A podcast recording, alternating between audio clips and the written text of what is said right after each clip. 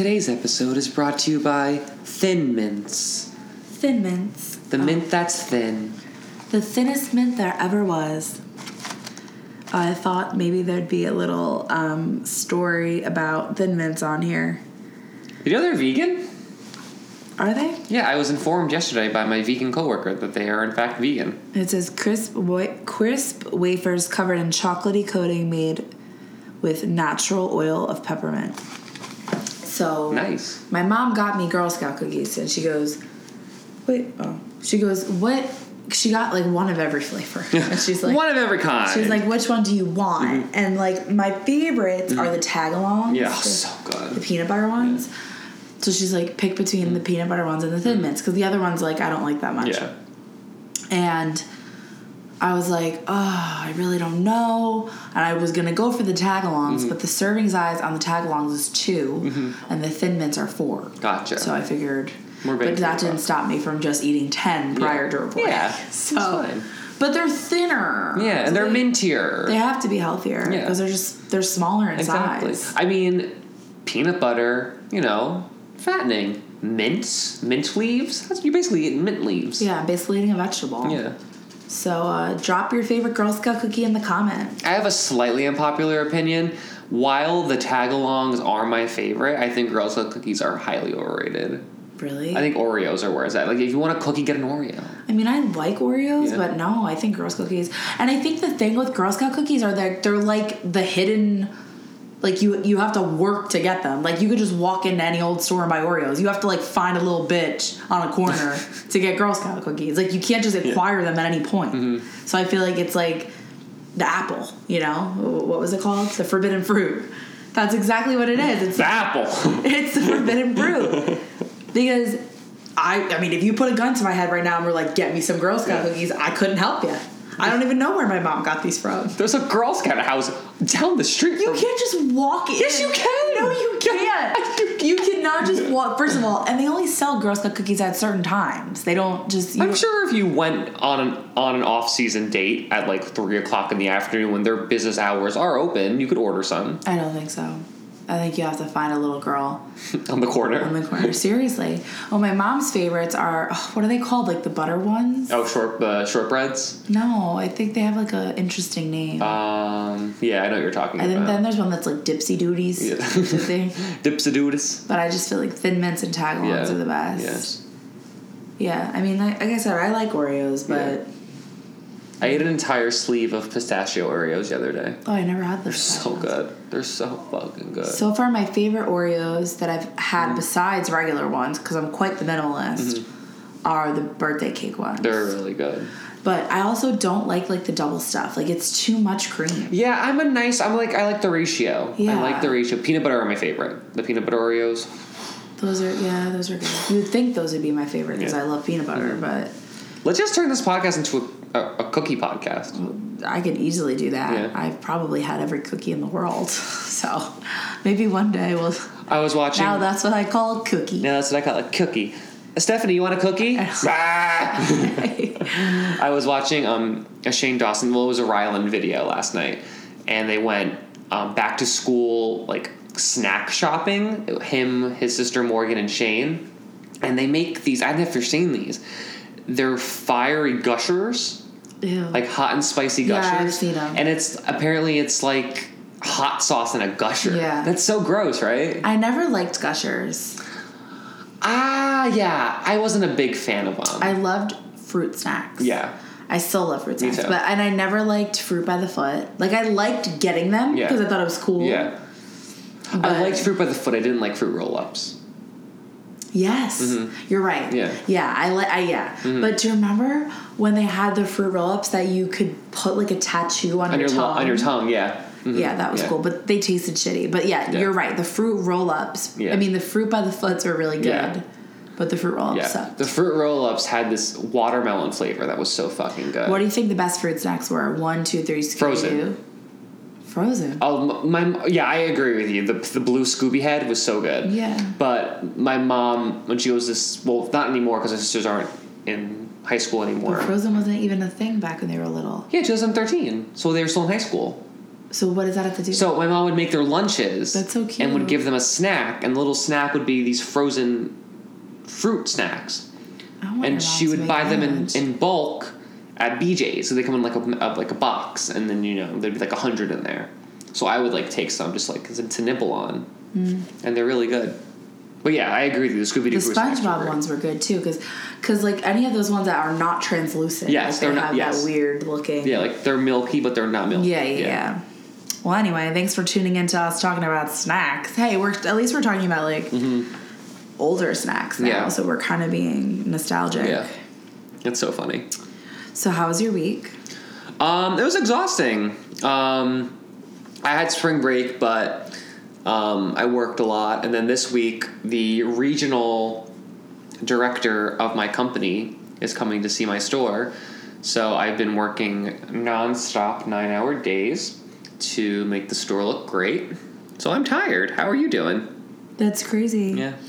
I'm fine. Um, we celebrated St. Patrick's Day this past weekend. We did. uh, what what did you do for St. Patrick's Day? Um, I drank. What did you do for St. Patrick's Day?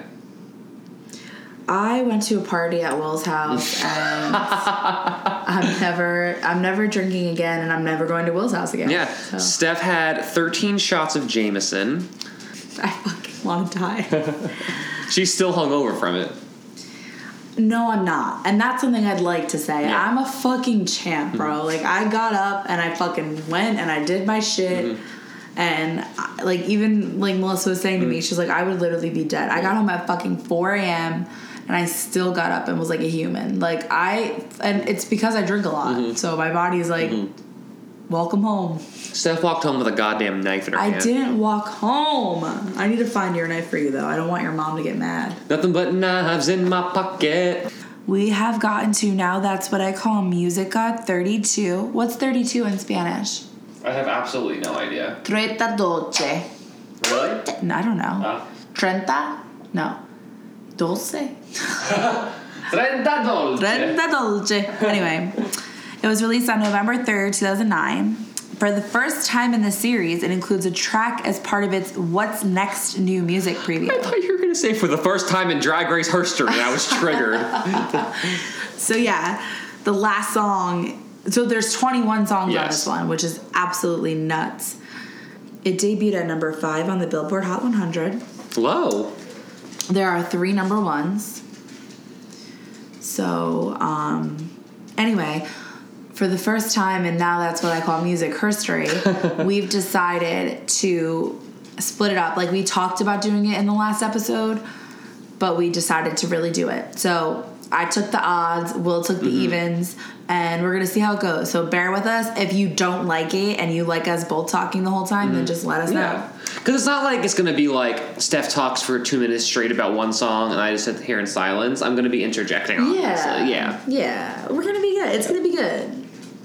Let's uh let's hope for the best. Also it made the research a lot easier, so Mm-hmm. Yes. I'm not as cranky as I usually am.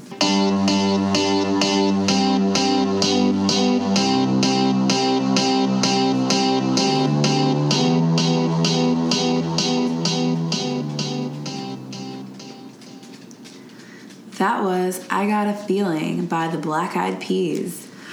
The- Inescapable. That was the second single from their fifth studio album, The END. It was produced by David Guetta.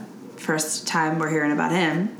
It debuted at number two on the Billboard Hot 100, but it was blocked from getting to number one by their own song, Boom Boom Pow, making them one of 11 artists who have occupied the top two positions of the chart. You know who one of those artists are? Ariana Grande, You know who else? Taylor Swift. Yes. um. Care about Ariana Grande? The song was nominated. Oh, wait, so it eventually reached number one. Yeah. Um, the song was nominated for Record of the Year at the 52nd Grammys. It won Best Performance by a Duo or Group with Vocals.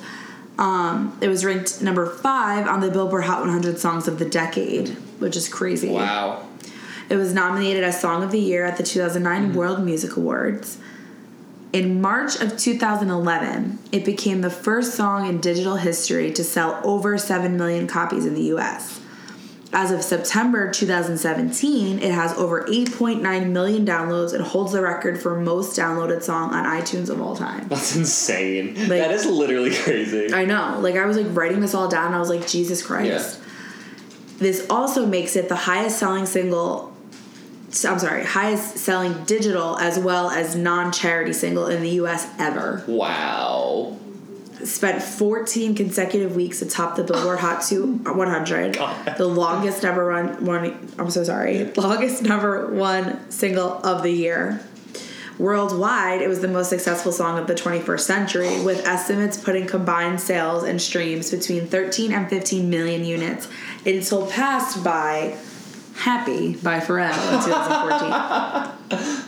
so, like, I did not know this. Like, I mean, I knew it was, like, obviously a big song. Yeah. Like, I did not know. It has that like I feel like I think the reason it did so well is because it has that that sound and that message where it's like yeah like we're all going out we're all gonna have a good time Yeah, so will.i.am actually was like at the time like the news was just like really bleak and like everything was just kind of like sad and he's like this is just kind of dedicated to like the party people, Yeah. like the people that like to go out and have a good time Yeah. and um yeah, I mean, I, I remember when uh, like when I was younger and this song came out um like I'm like such a big like I'm taking this as a sign. I'm taking this as a sign or Mm-hmm. Yeah. whatever. So like whenever I would hear it on the radio, I'd be like, okay, it's gonna be a good night.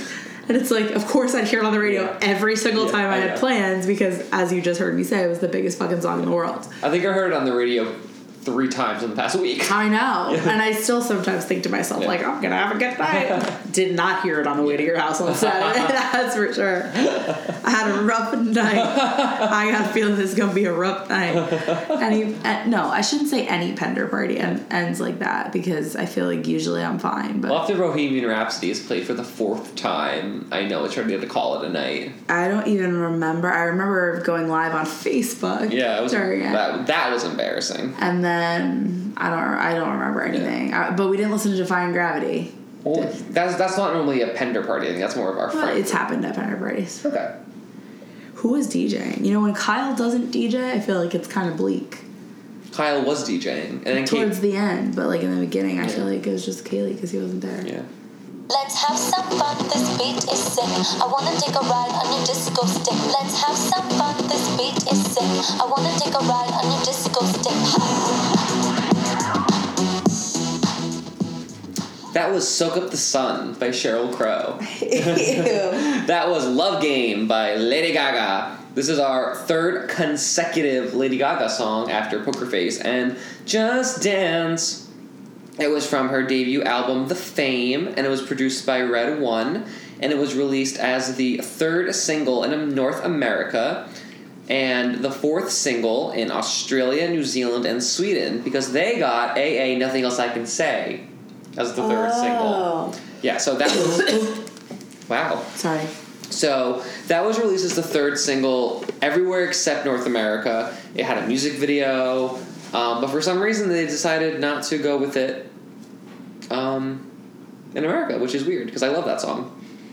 Yeah, I love that Yeah. song too. Uh, so the song received critical acclaim with critics and audiences alike appreciating the rhythm of the song and the lyric "I want to take a ride on your disco stick," um, which is obviously what the song is most well known known for. I feel like that's what Lady Gaga is most well known for too. The disco stick lyric. Really? Because I think she's most well known for playing Allie, the uh, absolutely beautiful and stunning superstar in the third rendition of A Star is Born, Fourth. 2018. Fourth? Yeah. 30s, 30s, 50s, 70s, and this one. Obviously, it doesn't matter because it was the best. It was the best. No, fully, fully the best one. What are you gonna do when we get to that one being on one of the nows? I'll be dead by then. Yeah. I will not be alive by then.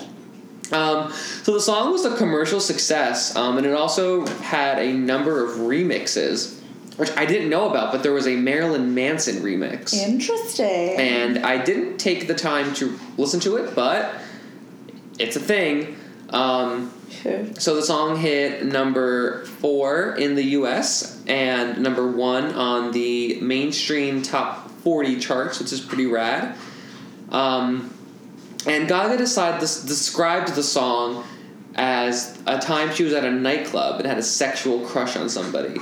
And she actually went up to this person and said, I want to ride your disco stick. Um, and there we go. That's how the song became a thing. Um, and fun fact the music video was directed by our fave guy, Joseph Kahn. And it was banned in a bunch of countries because it was um, perceived as like provocative and dirty. Um, but yeah, so I love the song. This is I I personally think this is one of Lady Gaga's like most underrated. But why did she say disco stick? Like what? Like because she thought it was a clever euphemism for penis. But why? Like disco? Because she was at a nightclub. Dick.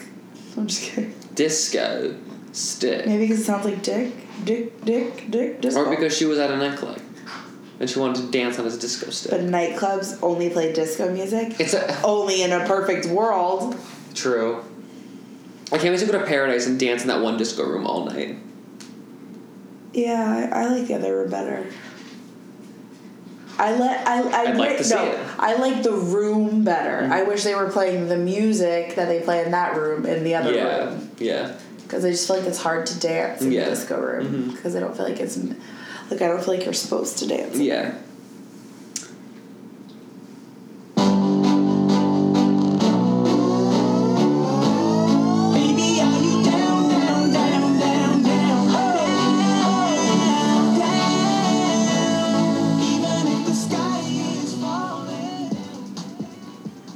That was Down by Jay Sean featuring Lil Wayne.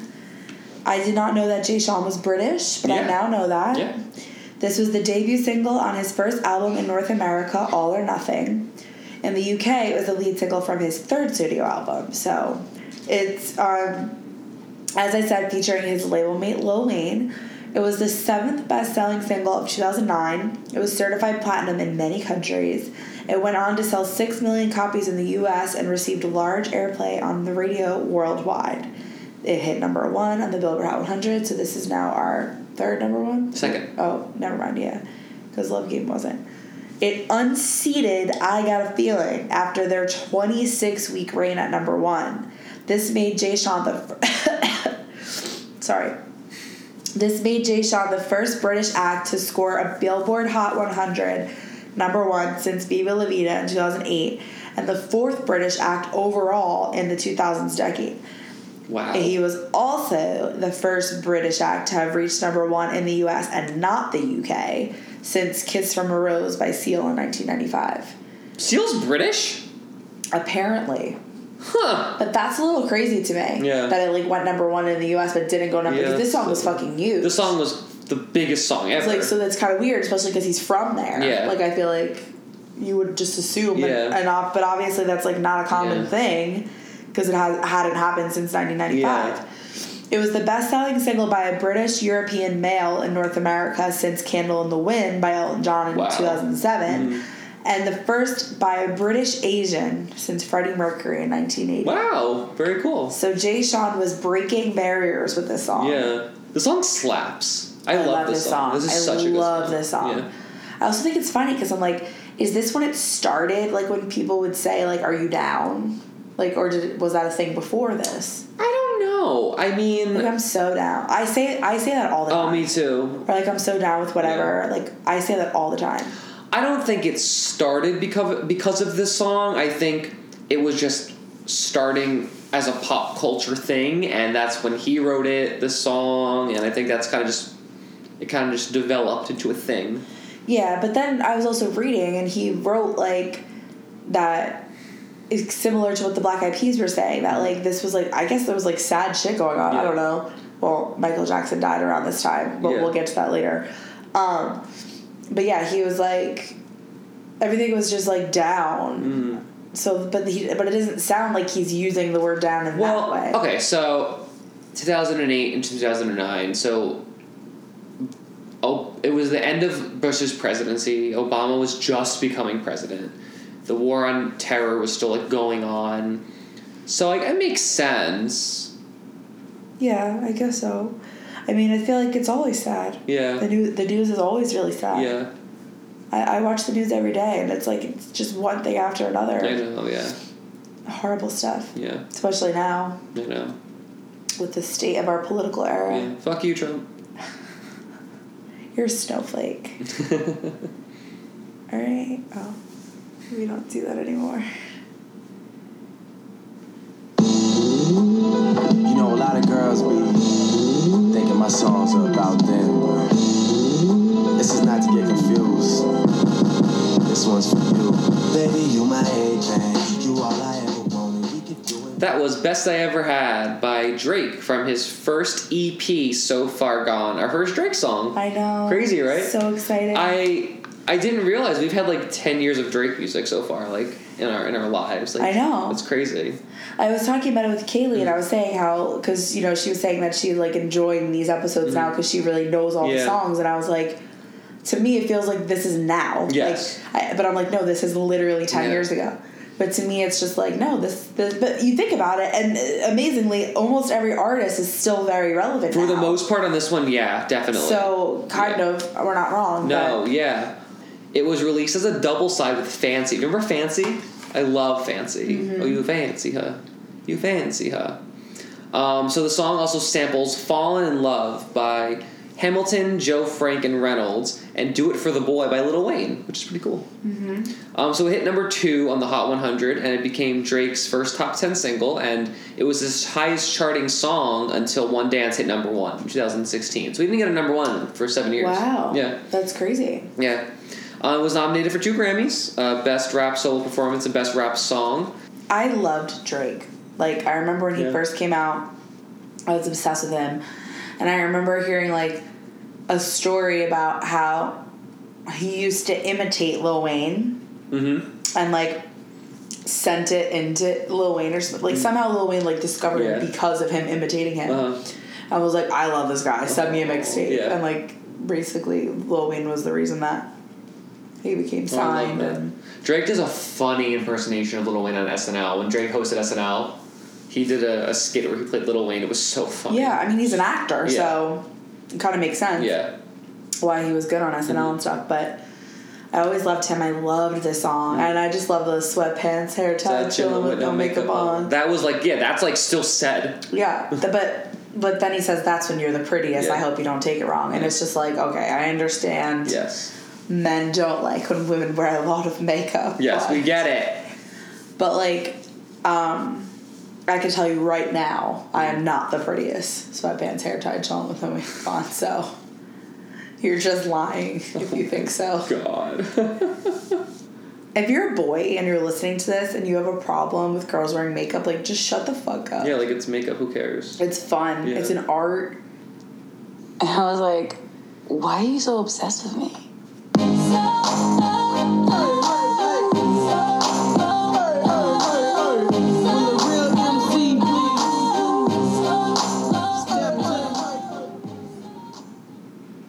That was Obsessed by Mariah Carey.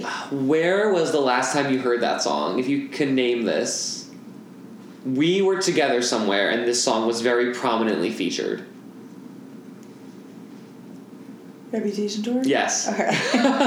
Because I was like, because I listen to this song a lot. Yeah. So, um, this is from her 12th studio album, Memoirs of an Imperfect Angel. You're gonna say the most like This is the lead single.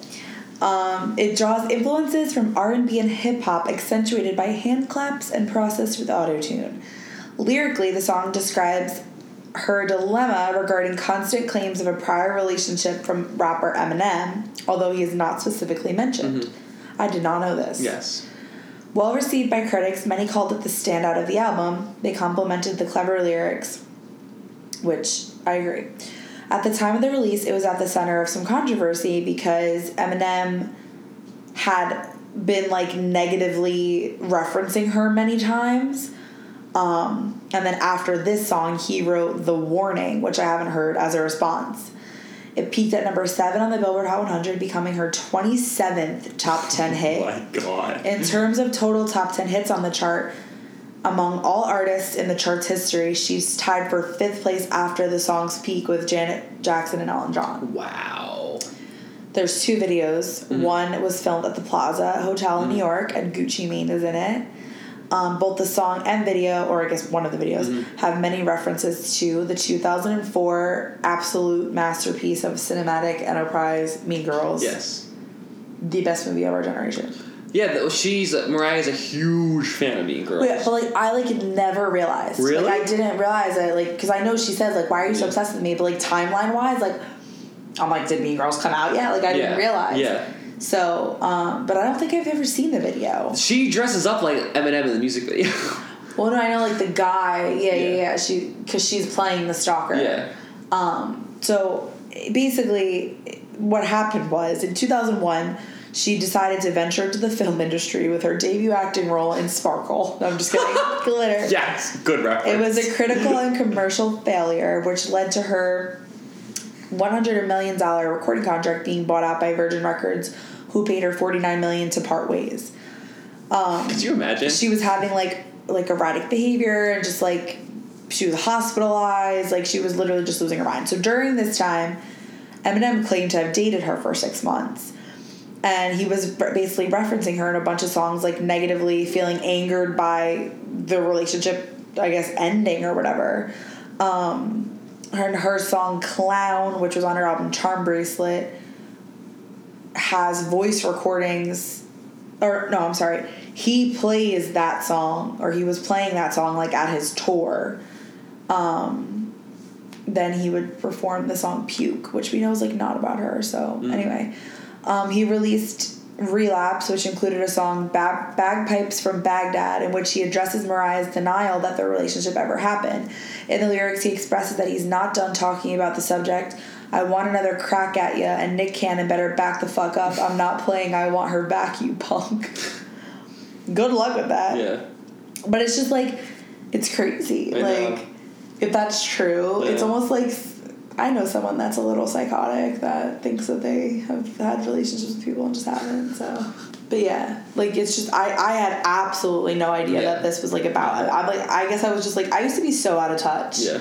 Like now I think I'm very in touch with pop Yeah. culture, but back then I just didn't know. Well, yeah, because like, well, back I hate saying back then, but yeah, back then you, I mean, you still go out a lot, but you were always out. You're always doing your thing. You're always, you know, at Jess's, Jackie's doing your thing. I was always home, just on Wikipedia, you know, just surfing the web. So I, I learned all this useless information, and now that with like all these social media apps, the information is so easily grasped from everything. Yeah, I guess you're right. What did she say? What you say?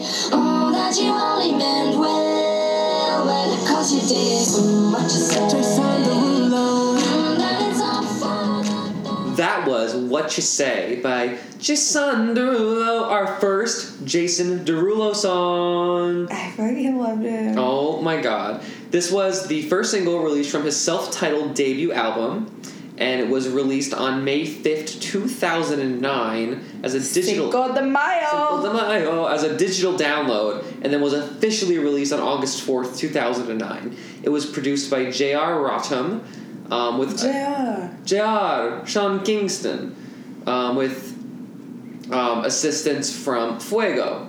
And it heavily samples the amazingly classic, greatest song of our generation, Hide and Seek by Imogen Heap. Let me tell you. So Jackie and Jess and I were uh, like obsessed with Imogen Heap and obsessed with that song. We were so pissed that Yeah. this song was sampled and that like all these people thought they mm-hmm. knew and like mm-hmm. didn't know where it mm-hmm. came from. Like we were pissed. I, I was pissed too, I remember. But when you think about it, it's not a bad thing No. to sample a song. Like it's like I don't know. I don't know why I was like offended by it, but Because it was like going mainstream. yeah, like all these, oh yeah, all the cool popular kids Yeah. like think they know Imogen, but like most people don't even know that it's a sample. Exactly. It's the same thing when she was sampled on Ariana Grande's album, Good Night and Go. I don't think I heard that song. Oh, really? Yeah, she sampled Imogen's song, literally Good Night and Go, and just like kind of like revamped it a little bit. Yeah, I don't think I heard that song. Yeah. Oh, good night, I guess. well, good night, I guess. Um, and this song actually also topped the Billboard Hot 100 for one week. Every like w- one of my favorite memories from sitting outside of Jackie's backyard. We would just sit in silence with the song playing. I know, not this. Not song. What? what yeah. What hide and seek just playing in, like we would just sit in silence and the song would just I play. remember one day me and Jess. I wish I could find like I wish that I had access to it. We made a vine where like her, her I think you were there. Yeah. We were in her room, but you were just not paying attention to us. Like her phone rang and she's like, "Hello." Who is this? And then it's just like Jason Derulo. Yeah. Like it's just funny that he always says his name. I in know. his songs. Uh. I don't know. I mean, a lot of people do it. I just think it's funny. Um, so the song was inspired by a phone call that Jason received from his brother. So he says, One day my brother called me and said, I cheated on my girl, but I love her so much and I hope she'll give me one more shot. I found his story really compelling, so I just went into the studio and tried it out. You know, people go through that kind of stuff every single day, which is why Yeah, the they song, do. which is why the song is so relatable. She did take my brother back though, and they're actually engaged now, so it all worked out good in the end. Regarding the heavy sampling of Hide and Seek by Imogen Heap, uh, Derulo called Heap an incredible talent and stated that he loved the song. And then Imogen Heap said that she was in love with what you say. She loved the sample. Wow. Yeah. Not again. Oh, this ain't supposed to happen to me. Keep rocking and keep knocking. Whether you Louboutin it up or Reebokin, you see that hate that they serving on. That was Knock You Down by Keri Hilson featuring Ne-Yo and Kanye West. Mm. This was from her debut album, In a Perfect World. All three artists wrote on the song with its producer, Nate Danja Hills. Mm. Part of the song refers to her. Wait, what? Oh, part of the song refers to Michael Jackson, coincidentally, and released around the same time of his death. Like um, Kanye says, real bad. Real bad Michael Jackson. So we just have to talk about it. I haven't watched it yet, but You haven't watched it? no. I only watched the second part. Okay, so we're Yeah. talking about Finding Neverland? Yeah. Leaving Neverland. Leaving Neverland. I keep saying it's called Finding. I don't Yeah. know why. Because that's there's a movie called Finding Neverland. Oh, Yeah. but not about it. No, it's about Peter Pan. Oh, okay. um, there's a two part HBO documentary called Leaving Neverland about two of um, his victims. Victims. Yeah, they. Yeah, victim. Yeah, victims. Victims. It's really disturbing. I only saw the second part because I fell asleep during the first part, but I've read a lot of articles and talked to a lot of people that have watched it. And, you know, my mom was like the biggest skeptic, like when I was mm-hmm. telling her about it, and she watched it and she's like, I can't stop crying. Like, Yeah. it's just horrible. Like, so I just feel like you just have to watch it. Yeah. But it was nominated for the Grammy for Best Rap Song Collab at the 52nd Grammys. It peaked at number one in New Zealand, which I wrote down, but then I realized that I'm also really sad because of what just happened. Oh, I know. Oh my god, I was hysterically crying. No, it's so sad. Our heart goes out to everyone affected by Yeah, that. if you're a New Zealand listener, we not, love you. Not that we're like famous, but it's like donate money to them Okay. in the name of now. That's what I call Okay, totally. podcasts. If you know of like where we can send money, let us Yeah, know. please. Um, it reached the top ten in Canada, Ireland, UK, and the US. So it didn't quite go number one, but it was in the top 10 So Mm-hmm. I guess this is her first song Yes, this is her definitely her because I thought. Pretty Girl Rock came out first. Second. Okay, That's her second album. I have to say I love this song Me so too. much. I, I, lo- I really like Keri. And I think it's funny how it starts in the beginning. It almost sounds like obsessed. yeah. Ugh, Like her voice, yeah. ah, me. Yeah, it's just funny to Yeah. me. But um yeah, I think I really think like the Ne-Yo and Kanye, like they both bring a lot to it, like but they don't take away from her and like the way that it's just produced and like the flow of it is Mm. Yeah. just really good. I don't know. I've always loved the song. I love the song. but I like so kind of forgot about it after I know, and yeah. then like I was like, oh shit, love the song. I think about Pretty Girl Rock a lot more because I love the music Yeah. video so much. But this is a great song. Gabri, I'm so very. She's very pretty. She's gorgeous. I love her. Pretty girl rock. I was gonna say cock, and I'm like, that's just gross. I don't know why I would say that. I already know what it is. You got another one, boy. ATL. Yeah. Throw it in the bag. What's up, Brooklyn? What's up, son? What's up, Fabo? Hey, man. I got that black Amex with me. That was Throw It in the Bag from Fabolous from his debut album. Nope, not his debut album. This is his debut single from the album, Loso's Way. And the song features The Dream. Um, it peaked at number 14 on the Billboard Hot 100 in July 2009. and the music video uh, was released in May of that same year, and it features Claudia Jordan as a thief who was stealing from a jewelry store. Who's that? I don't know. I, I have absolutely no idea who that is. Probably Uh, athlete. Probably. Um, and Christina Milian also makes a appearance in the video. Million. Oh. AM to PM. Yeah, I, I remember this song uh, played at every high school dance I was at because I was in high school at this point. And I didn't go to every high school dance, but I went to a few. And it You had dances at your high school? Yeah. We didn't have dances. Really? We, we had eighth grade. We, like the Garwood Middle Schools had dances, Yeah. but Well, yeah, we had dances. oh my god, I used to fucking love the dance. Like I just thought it was so. Oh my god. Well, that was like most. I feel like most of the stories you guys told me from like being in middle school were, were from the dances and Yeah. going to McDonald's after. Yeah. Yeah. Mm-hmm. Oh my god, it was so fun. God, to be a kid again, not have responsibilities. Just throw it in the bag. Do people shop at Urban with black cards? Have you ever seen anyone have a black I've card? seen maybe two. Someone spent a thousand dollars once, and they used a black card. We get people with black cards all the time. I don't get it that often, but I've I've personally have rung somebody up once or twice with a black card. But I also feel like if you have it, like you obviously have other cards too, and I feel like why would you flex at like Urban? Like why would you just use your other card? Well, the, it was it was like a mom. Like she spent like a thousand. I dollars feel on like her if you daughter. went to like Neiman Marcus, you'd like use your black card. Yeah. But would you like use your black card at Target? I mean, I, obviously Urban's like nicer than Target, but No, I mean use your Target card at Target, five percent off. Okay. no, I think I, I I don't know. You know how first And you know, are. Ariana Grande says, "I don't mean to brag, but I put it in a bag." Can we stop talking about Ariana Grande? I just think it's I'm like so over okay, like yes, the song is catchy, but like it just it like nothing makes me angrier than like the fact that she has so many young fans and she's just fucking flexing and talking about how rich she is, and it's like all these kids are gonna be like so spoiled, like. Mm-hmm. And like if they're like just because like I grew up not wealthy, like they're gonna want these things Yeah. and they're gonna want to act like they're rich, but like Yeah. their poor parents can't afford it, and I it's just like it's fucking annoying to me. Yeah, I like, should agree. we understand that you have money? Yeah. Like, it's just. I mean, and I know rappers do it. Yeah.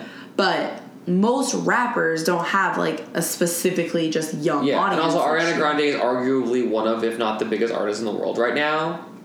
Yeah, like, like- you shouldn't be. I, I don't know. It just bothers me. I don't think it's a good message to send to anybody. No.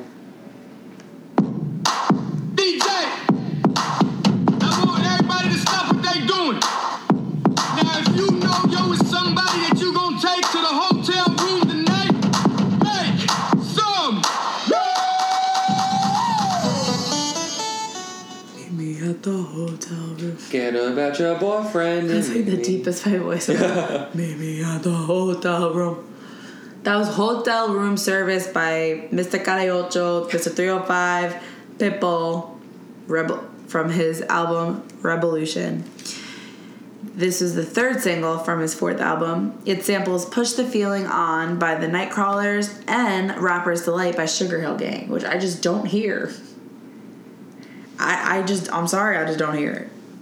It peaked at number eight on the Billboard Hot 100, making it his second Huh. top 10 hit following I Know You Want Me, which we've already had. Yes. The song references Whatever You Like by T.I. And like that song, when he says, Give me that sweet, that nasty, that Yeah. gushy stuff, it's a line from Jay Z's song, I Just Want to Give Love to You.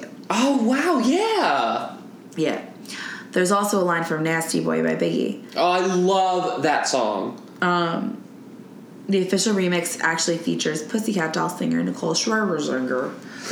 So like I always loved the song. Again, I always loved Pitbull, Yeah. and I was like listening to it, and it's so fun, and it's just like hotel, Mo-" but it's like gross. Oh, it's like gross. he's really gross. Oh, Like, this song is so misogynistic and gross. but like he's just gross in like a lot of his songs. Just like Yeah. the shit. Like, um, I want to see you like climax. Mm-hmm. It's just very sexual. Come down, selector.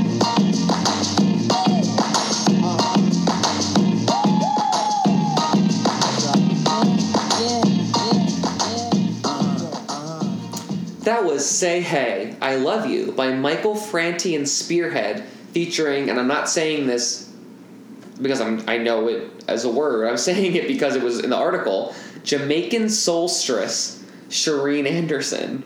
Cherine, that's Cherine Tanya Anderson to you. Ah, Cherine Tanya Anderson to me. and it was from their album All Rebel Rockers, I totally thought this song came out like so much longer like ago. 1997. Yeah, I had no idea this song came out. No idea. in this day and age. Um, it hit number 18 on the Billboard Hot 100, uh, number three on the digital songs, number one on the R&B songs, and number three on the modern rock songs. Can it make up its mind of what genre it is? Is it an R&B song or is it a rock not. song? It, I, I get it. I'm like, what is this? So weird. Um, so I thought this was really funny. Um, Franti wrote the lyrics in the steam of a mirror after a shower. What the fuck? I don't know. That's art, man. He was staying at Woody Harrelson's house, and Woody is he? I have no idea. And um, when Woody when sexy. when Woody called to ask how the songwriting was going, he's like, "I was, it's going great. I think I just wrote a hit song in the bathroom." And Wait, Woody Harrelson's the guy in Zombieland, Yes. right? Okay, not Woody Allen, the horrible no, guy. the That fucking asshole. Okay. And he responded and said, "It's going great. I just think I wrote a hit song." In the bathroom, and Woody Harrelson goes, "Is it a number one or a number two? That's hilarious. Yeah, gross but clever. But like peeing or pooping, but he's Yeah. also talking about like the song. Yeah. Man, Woody. So the song is featured in literally every single movie and TV show. Yeah, I literally was like dying. Like when I heard it, I was like, fuck, what movie is this in? So I know this the best from um, Valentine's Day. Cult classic. Cult classic. You haven't love- seen it. Love Valentine's. You're Day. wrong. You're wrong. Love Valentine's. Stop Day. what you're doing right now and watch Valentine's Day. It's also in Weeds, one of my favorite shows of all time. I Um, never saw one episode. really, Yeah. it's so good. It's so. It's literally one of my favorite shows. I know, one I of know, my I need favorite to shows. watch it. It's also in Ramona and Beezus. So was Joey King. so is Joey King and Selena Gomez. Um, the backup plan. Okay. Uh, Bucky Larson, Born to Be a Star. All right. Alvin and the Chipmunks, Chipwrecked. Oh, Chipwrecked. Great. And it is also featured in EA Sports video game FIFA World Cup South Africa. It was also also Corona Light commercial and Oprah's last season. I just love it. I, yeah, what a fun It's such a cute what a, song. what a fun mom song. I feel like ah, I just love it. I feel like it just like kind of reminds me of summer. I yeah, I kind of want to crack open a Corona Light Yeah. with the boys, the boys being you, yeah, and just sit outside and listen to this song. same. I'm like so fucking done with winter. And I like, need summer. It hasn't been a bad winter. I feel very lucky. Knock on wood. Yes. It has. It's hasn't snowed too terribly. It hasn't been too cold. But like I'm just so fucking done. over it. Like I just want. Like yes, I want summer, but even more so, just like warmth, and I want sunshine, and I want to be able to have the windows open, and I want want to be able to sit outside. I want a consecutive week of just sixty-two degrees. Yes, I just want to sit outside and like I just love being outside. Yeah. Go for a walk, go mm-hmm. for a hike, Yeah. drink outside.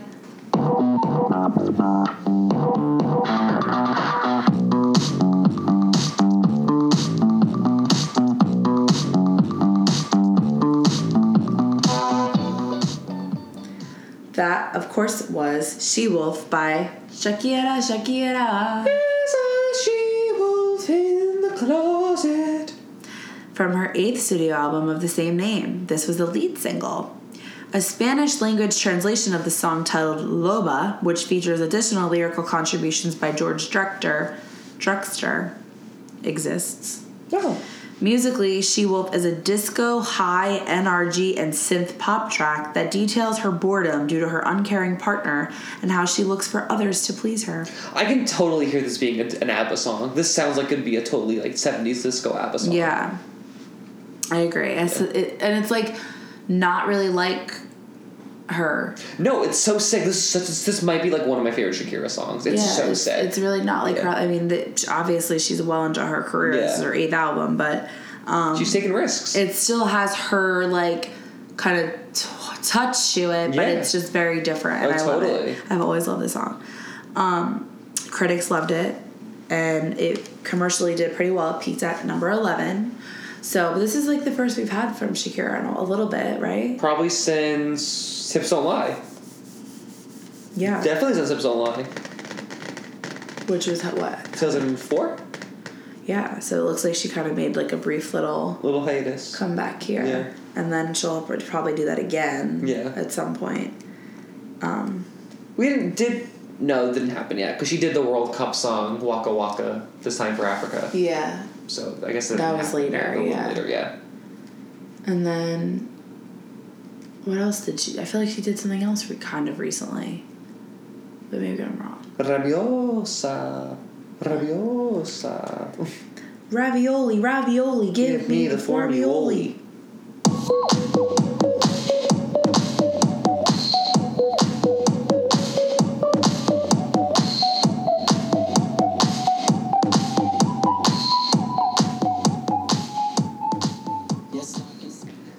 That was Sexy Bitch, also known as Sexy Chick in the clean version, by French DJ David Guetta. Did you know he was French? I know now because I did what he because he produced. I got a feeling. And Yes, it's a French, DJ. um, and the song also features vocals from Akon, our fave guy. I love Acoin. We love Acoin. It was the second single from his album One Love, and One Love, One Love, Sean Kingston. And it was also um, written by Giorgio Tuinfort, Aliaune Thiam, Jean Claude Sandre, and Sandy Vee Um, Okay. So the uh, the song's lyrics talk about um, the infatu- being infatuated by a woman who's a sexy bitch. That's what it says. Is that serious? it um, it mixed. I relate. Mixed to positive reviews from music critics. They liked the production of the song, but were kind of ambivalent toward the lyrics, which like I get. Okay, but also, can we just like throw it up to Akon? Because he literally says, I'm trying to find the words to describe this girl without being disrespectful. Disrespectful. I know. Thank get. you, Akon. I love Akon. Seriously, thank you. Yeah. Uh, but Yeah. but then the words are sexy bitch. That's what you came up with. That's the best you can do, Akon. What about sweet woman? what if, what if originally he's like, damn, that pussy monster or something? Oh my god. What's nicer than pussy monster? Sexy bitch. Damn, you're a strong, independent woman. You're Damn. a strong, independent woman. Damn, you're a feminist icon. a feminist icon. Damn, you're a pussy monster. the song achieved commercial success worldwide, and it hit the top five in several countries, and also topped the charts in Australia, Austria, Canada, Germany, New Zealand, and the United Kingdom. I wish I was the charts. Same. Oppa! Top me. Um, the song hit number five in the U.S. actually, and it became uh, David Guetta's first top five hit ever, which is crazy. Congratulations, Yeah, French. and it, it was also his um, best-selling single in America, uh, which is pretty cool. Can you even hear this song without thinking of the things? Like, do you think what I think when you hear the song? What? Because I know it was like mostly a thing between me and Casey, but like you were definitely present for like a lot of it. Oh yeah, that's right. Yeah, yeah, yeah, yeah, yeah. So like whenever I was like when we were younger and this song first came out for for whatever reason, like I would like jokingly like strip to it. So Casey would just like always put it on. It, it was almost just like the floor is lava type thing Yeah. where I'd be like, oh, Yeah. and then but I'd like happily participate Yeah. and just strip. And then we'd dance. pour water on you all the time. There's a video of us pouring water on you shirtless while you strip to the song. Awesome. Um, Venmo yeah. me five dollars and we'll release it. Okay. So one of my favorite things from this article that I read about this song was a review from Eric Martin from uh, the website PopMatters. he said, "The final product." And he said, And he said, he said, the final product makes you wonder just how sexy this bitch actually is. Wait, I feel like I feel like I read that, but I didn't do research on that. The song just makes you wonder how sexy this bitch actually is. And Eric, in that moment, I was you. I'd like to know what the bitch looks like. I would like to see it. I fucking love that.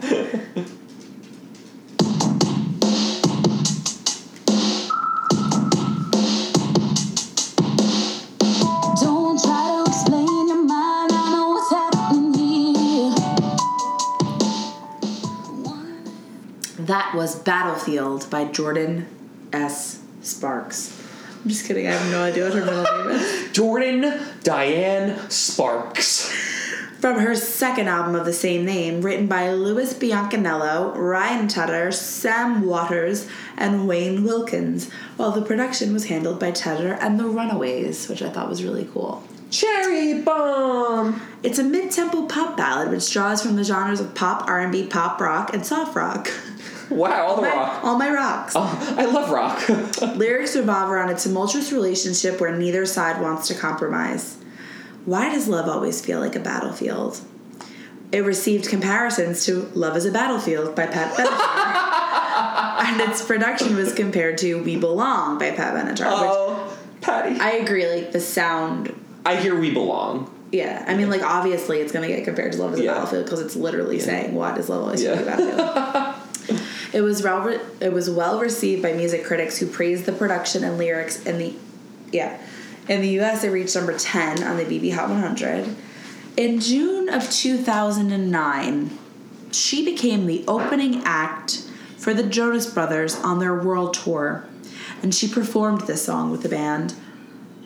So, I just want to know why this song's on here, the opening act, but the main act, the Jonas Brothers, is not here.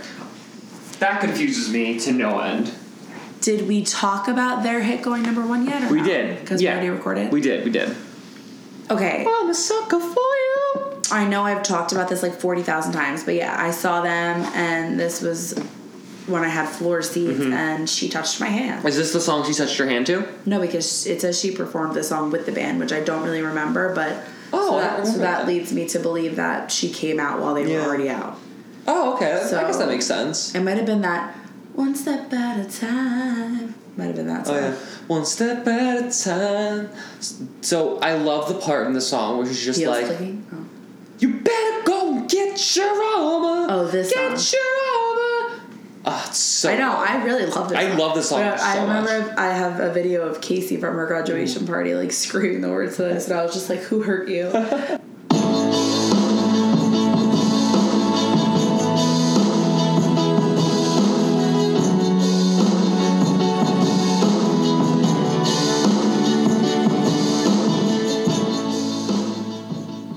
That was already gone by Kelly Clarkson from her fourth studio album, All I Ever Wanted. All I ever wanted. That's not how it goes. Nope. Um, Yeah, all I ever needed. That's Backstreet Boys. Yeah, I know. Tell me what to do now. So it was uh, co-written by Kelly and Ryan Tedder. This is like what his seventeenth appearance on this so far. Tedda, Tedda, Tedder, Tedder. Teddy bear. Um, he also produced it, and it was released as the third single in August 2009. And the song is about a breakup of a relationship. So there was a lot of controversy surrounding this song and the release of it. Um, so Kelly claimed that Tedder reused the arrangement on Beyonce's song "Halo" and stated to the public um, that she didn't want them to think that she had stolen it from Beyonce because Beyonce and Halo were like the bigger song. Uh, yeah. Yeah. And uh, Tedder claimed that the accu- accusations were hurtful and false. And she actually wanted to prevent the song from being included on the album at all. Um, but I her. don't hear it. I kind of hear it, but not really. Like I never would have thought. That. I don't know. I kind of hear it, but it's Speaking not. of, yeah. you know, Portugal the man is like trying to sue Jonas Brothers because they say that they stole like "Feel It Still." Like I don't hear it at all. Feel It Still is literally sampled from Wait a Minute, Mr. Postman. Well, I do not hear it in Sucker at all. Me neither. Yeah. Can Portugal the Man grow the fuck up? Yeah, You literally they- sampled your song. Everybody always tried. Like um, Def Leppard tried to sue One Direction for Midnight Memories, saying it sounds like "Pour Some Sugar on Me," which okay, it does. Yeah. Like it has like the same like dun dun whatever, Yeah. but like Despite her dissatisfaction with the release of, of the song as a single, she had to promote it live, um, and she ended up using it as the encore song in her song, her song, her tour for All I Ever Wanted. And the music video was actually directed by Joseph Kahn. all I ever needed. Um, the song received uh, universal critical acclaim and regarded it as one of the best songs from the album. And the New York Post called it a mixture of Stevie Nicks and music that would be used in a Julia Roberts romantic comedy. Which is kind of funny. I like that. It's very deep. Yeah. And Billboard ranked the song at number 19 on its greatest l- songs ever released by American Idol contestants. Wow. And they put it at number 9 for Clarkson's top 15 best songs. What was number one? but you don't know. I'm like since you've been gone. 100% since you've been gone. Um, so I thought this was kind of funny. Losing my mind. Um, so I guess like going back to the Halo controversy, um, Kelly was fighting with the record producers because she didn't want to release the song as a single out of respect for Beyonce. He said, "This is going to piss Beyonce off. This is going to piss our fans off. I off." know it's like if there's one person that you don't want to piss off in the music industry, Beyonce. it's Beyonce. It's and literally Beyonce. fans. and um, she wanted to release another song called "Cry." Um, but she said, "You know what? It sucks. This is one of the things I have no control over at this point. The record company can do whatever they want, which sucks." She literally wrote the song and she had no say in what got released as a single. Look, you work for your record label. Yeah. Your record label don't work for you. That sucks. I feel bad. You're a slave. You take that pen. Yeah. You sign three, four, five on the dotted line. And she has continued feuding with him. In 2010, Let Oh. it go. she Kelly. said, uh, "She said, fool me once, shame on you. Fool me twice, shame on me. Don't want to get some crazy ass backlash or get my head snapped off for writing a hit song." Kelly, get over it. No, she's she's listen. I don't know. But Ryan Tedder said, you know what? Kelly speaks her mind regardless of any situation. She's great with her lyrics, and I love that she's her own person. She's no puppet. Great. I'm glad. Yeah. I'm glad the fame didn't change her. I love an outspoken queen. a moment like this. Kelly, Pink, Beyonce, Taylor, we love our we love our queens. Here we go.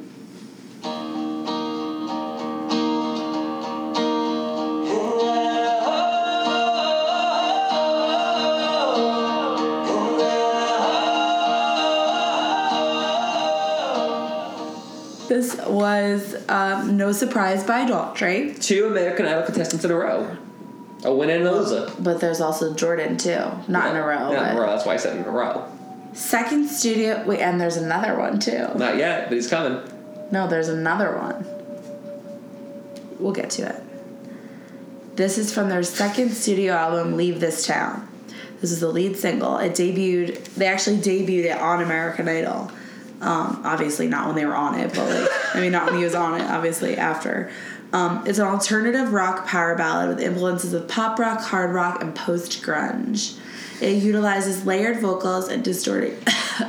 Keep like, keep like like my like bro- like I don't even know what's going on with me with my nose right now. Um, with it utilized layered vocals and distorted guitars to create a radio friendly track that has been compared to none other than Nickelback. Its lyrics depict a bittersweet breakup between lovers that has been a long time coming. It peaked at number 15 on the Billboard Hot 100, and it was their fourth what? It was their fourth number one, but it wasn't number one. Maybe it was their fourth top ten. I don't know what I meant to write. They could have hit number one in the rock charts or the adult pop charts. Yeah, yeah, yeah, yeah. But I'm pretty sure that like every song they ever have sounds like Nickelback because they're basically the They're same basically thing. Nickelback with a bald head. I just, I've always had a weak spot in my heart for Christopher Daughtry.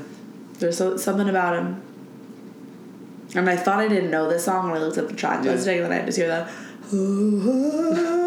That's what it's gonna sound like when you're ascending to heaven. Oh, hell. Where the fuck am I going? How the fuck am I getting into heaven? Unless I pay my way. With blowjobs.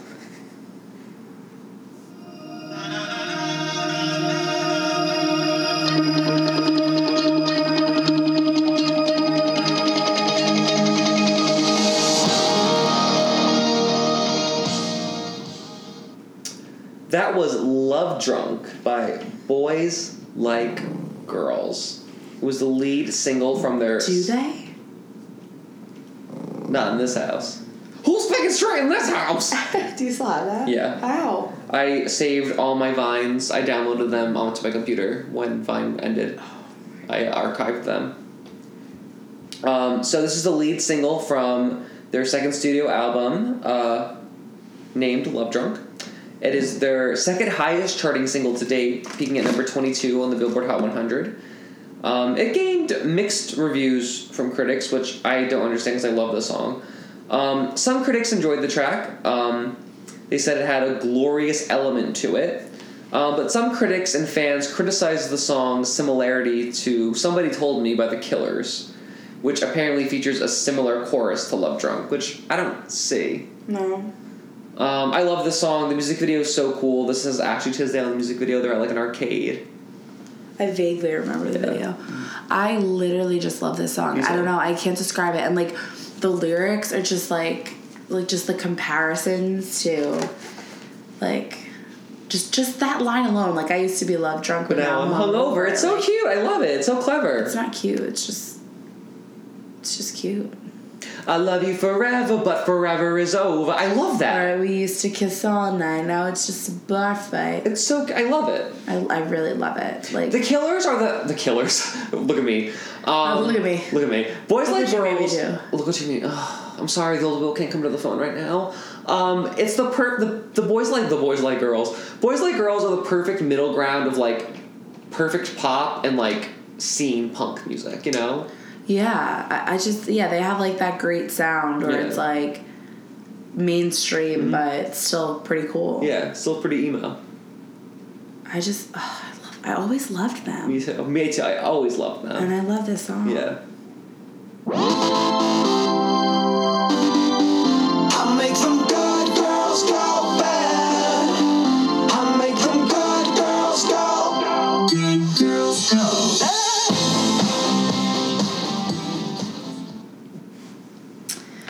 That was "Good Girls Go Bad" by Cobra Starship featuring Leighton Meester. That's such a weird statement. I know she's from Gossip Girl, which I've never watched. Neither have I. I've never seen one episode. I saw, I saw like one or two episodes, but yeah. This was the first single from their third studio album, Hot Mess, which is a perfect uh, uh, way to describe me this past Saturday. it was released in May 11th, 2009. I only write that down because it's Jim's birthday. Yes. Love you, Boo. It was produced by former American Idol judge Kara DioGuardi. Who the fuck is that? Okay. She's a songwriter. She got on the show as a judge because she's a songwriter. She wrote one of my favorite songs of all time. It's called Terrified. Um, American Idol contestant sang it on the show. It's amazing. Katharine McPhee released it as like an official single from her album. If you heard it, you might know it. If you saw a picture of her, you might know who she is. Okay, also, Kevin Rudolph Yes. produced it, so he's back. He's back. It became their first US top hit, peaking at number 7 on the Billboard Hot 100. It was certified double platinum, denoting over 2 million copies sold in the US. It received heavy airplay in Canada as well.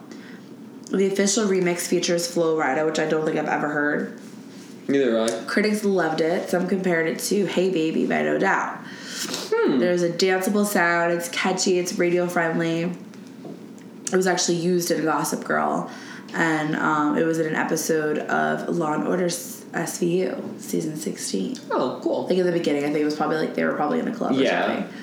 But like, that's just so many things to say. First of all, what's a good girl? How do you know you're making the good girls Exactly. go bad? Second of all, I think it's hilarious when she's like, I was standing in the corner with my five best friends. Like, who has five best friends? You. No, I don't. You, me, Tim, Delete it. your mom. Deleted five. But like, okay, even if you had five best friends, They're not over this. what are the chances that you're in the club with them? Minimal. Me, you, Tim, Casey. Like the once a year that we go to Paradise for Phil's birthday is the only time I'm in the club with more than one of my best friends. I was standing in the corner with my five best friends. Heard that you were trouble, but I couldn't resist. I hate that like dynamic of good girls liking bad guys. Mm-hmm. Like, well, why? Well, does a good boy like a bad girl? You know. I don't know. You ask Tessa? That's why I love uh, good girl. All the bad guys want. Good. Wait, no. Cause she's the girl all the bad guys want. because he's a good guy and Yeah. he likes her. Yeah. Ask Tessa; she's living proof of what I'm saying. I, I- don't like After's your favorite thing of all her little boyfriend. Oh my god, we're so close. Her, What are you dreaming about? I was like, ah.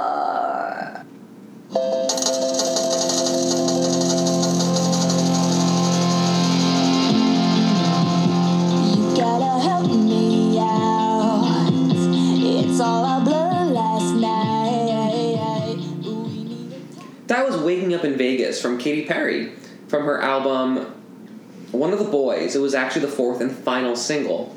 Uh, she wrote the song with Desmond Child and Andreas Carlsson and co produced it with Greg Wells. Uh, this is also really cool. She and Greg Wells played all the instruments on the song. It was released to US radio on April 21st, 2009, and it's a pop rock track about an underage couple who gets drunk and blows all their money in Vegas. Um, the song hit the top 10 in eight countries, including the United States, where it peaked at number 9 and became Perry's third top 10 single. Uh, the music video was directed by Joseph Kahn. Um, it features Katy Perry and actor Joel David Moore from the movie Dodgeball in Vegas partying and gambling. Um, it was actually also a playable track on Guitar Hero. Uh, so Perry described the song as um, a time she was dating a boy who was uh, she was 21. They went to Vegas on a whim and decided to get fake married. They took a bunch of fake pictures, uh, bought a fake wedding cake, and sent the pictures to her manager and her family, who freaked the fuck out and scared the shit out of them. It was her most hilarious and stupid prank she ever pulled. That's funny. Yeah. I literally love this song Me so too. much. Like I can't even like I know Katy Perry's like annoying now, but like I realized like through this podcast like how many straight bops she had. Her first album, I'm not trying to sound like that person. Like a Teenage Dream, I will never not deny is one of the greatest albums So of all time. good. This first album, One of the Boys, is perfect. It is so good. yeah, I don't know. I just Mannequin. Every, oh my god, everything, every single song on this album could have been a single. yeah. I just love this song. This song is so good. This is this has got to be one of my faves on the album Yeah. so far. Well, this I mean the now CD. Oh, totally.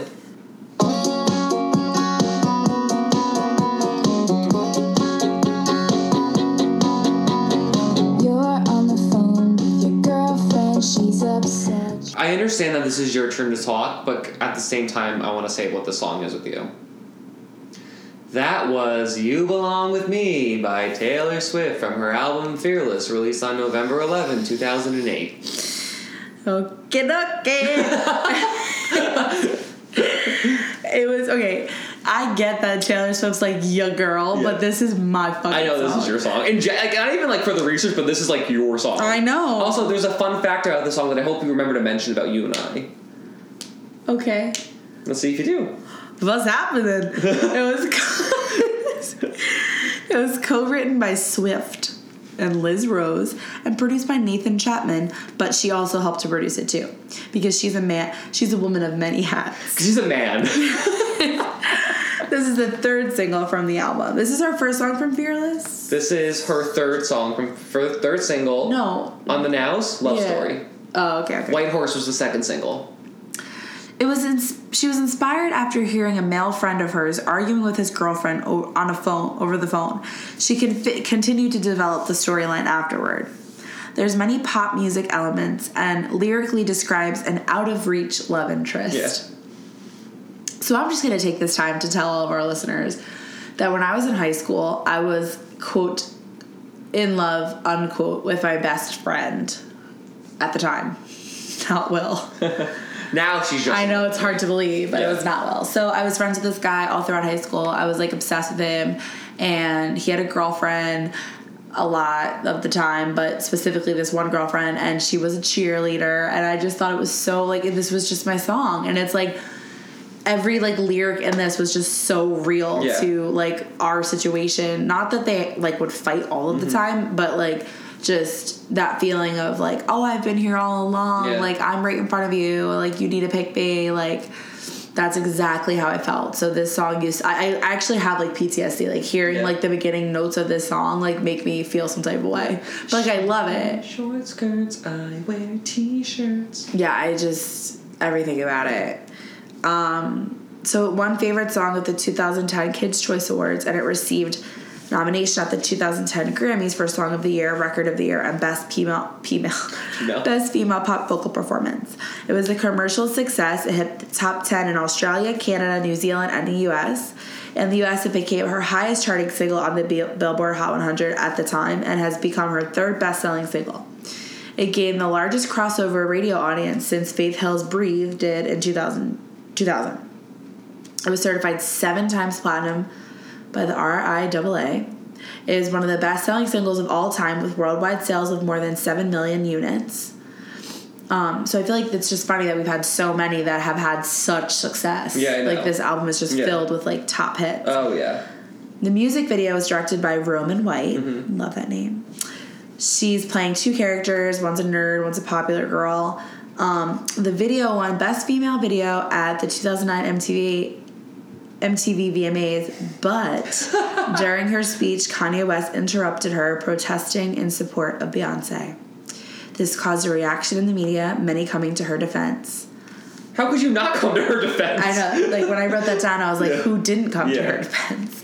Like, God, that was such a thing. And like Yeah. when I was when I was doing the research, I literally just didn't know that Yeah. it was during the song. Yeah. Like I like obviously knew that that happened, but I was like, oh shit. So, fun fact: she after she won this award and Kanye did that, she was the next performance.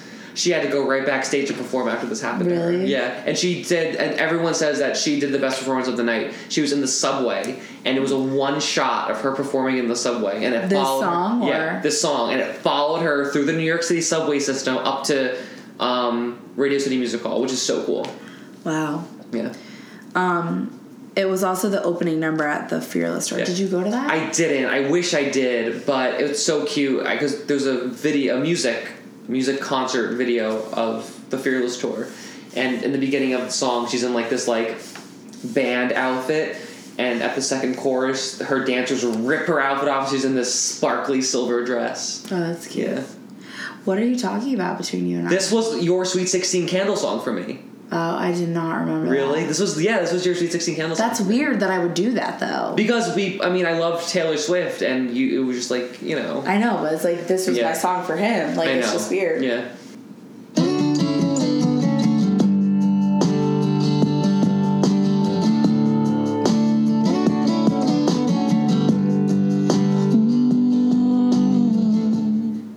That was You Can Only Love Me This Way by Keith Urban. He's back.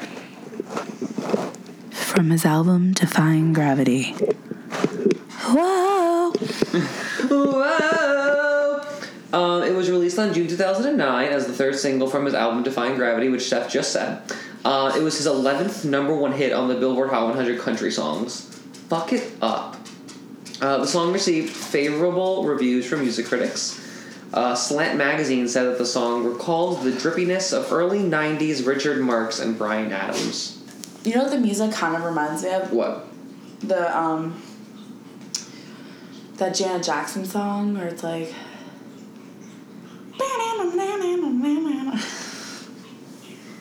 I can't think of what it's called. Just leave me alone. Okay. I don't know. Alright. That's all I really had to say about the song. Oh, okay. Why'd I have to go and be a fool again? Why'd I have to go and make a big thing out of nothing? I didn't know what. That was Had It All by Katharine McPhee. So this is the last song. This is the bonus whatever. Yeah, you want to know track. Song 21. Line A line. This is the first single from her second studio album, Unbroken. It was first released on her MySpace page. It's written by David Hodges, Mitch Allen, and Kara DioGuardi, that bitch again. It describes the song as being about a girl that went out to look for a different love and thought that she could find something better and realized in the end, wow, I really had it all. She also says the song is very much upbeat with a positive vibe to it, which I disagree with because I feel like it sounds really sad. Yeah, I know. It was received positively. Katie from HitFix described the song as, oh, Katie Hasty from HitFix. You're on a first name basis with Katie. Katie, Katie from HitFix described the song as warm, percussive, but not dancey, and a little bit more soulful than sultry, and commented on its country crossover appeal, adding, if there was a pedal steel and a twang in the back of her throat, this would be a modern country hit. I don't know about all that. So she's American Idol too. yeah. Oh, that's right. Yeah. So we had Jordin, Daughtry, Kelly, Katharine. Um, and then Katy Perry's a judge. Keith Urban was a judge. yeah. and you know And that's- yeah. Jason Derulo was not. Yeah, and that's you know all she wrote for That's this all. one. Yeah, that is all she fucking wrote, Yeah. What was your goddamn favorite from this? Amazing. This is this might be one of my favorite ones so far. This is a really good one. Take a shot. You know what? Don't take a shot. so I'm not. I'm not encouraging drinking anymore. Yeah. Um, it's really hard because I was like originally thinking like, oh, I gotta go with Waking Up in Vegas, but I feel like it's Love Drunk. Love Drunk. That's a good choice. But so it's between those two, but I Yeah. feel like I'd say Love Drunk gun to my head. Mine is easily You Belong with Me. I know. I- Easily I, I You just Belong like with as Me. much as I love the song, I can't pick it. Yeah. Like even though like I'm fine, Yeah. I'm over it, I'm married. It's just like the th- like I instantly get brought back to like the heartache that Yeah. Mm-hmm. I felt while listening to it. You So belong with me. you know there are just like some songs that make you feel some type of way. Um, So yeah, as always, follow us on our Instagram. That's what I call a podcast. yeah, let us know if you actually no one's gonna listen and let us know, but let us know if you liked our new dynamic. I liked it. I actually really liked it. because it made my life Yeah. so much easier.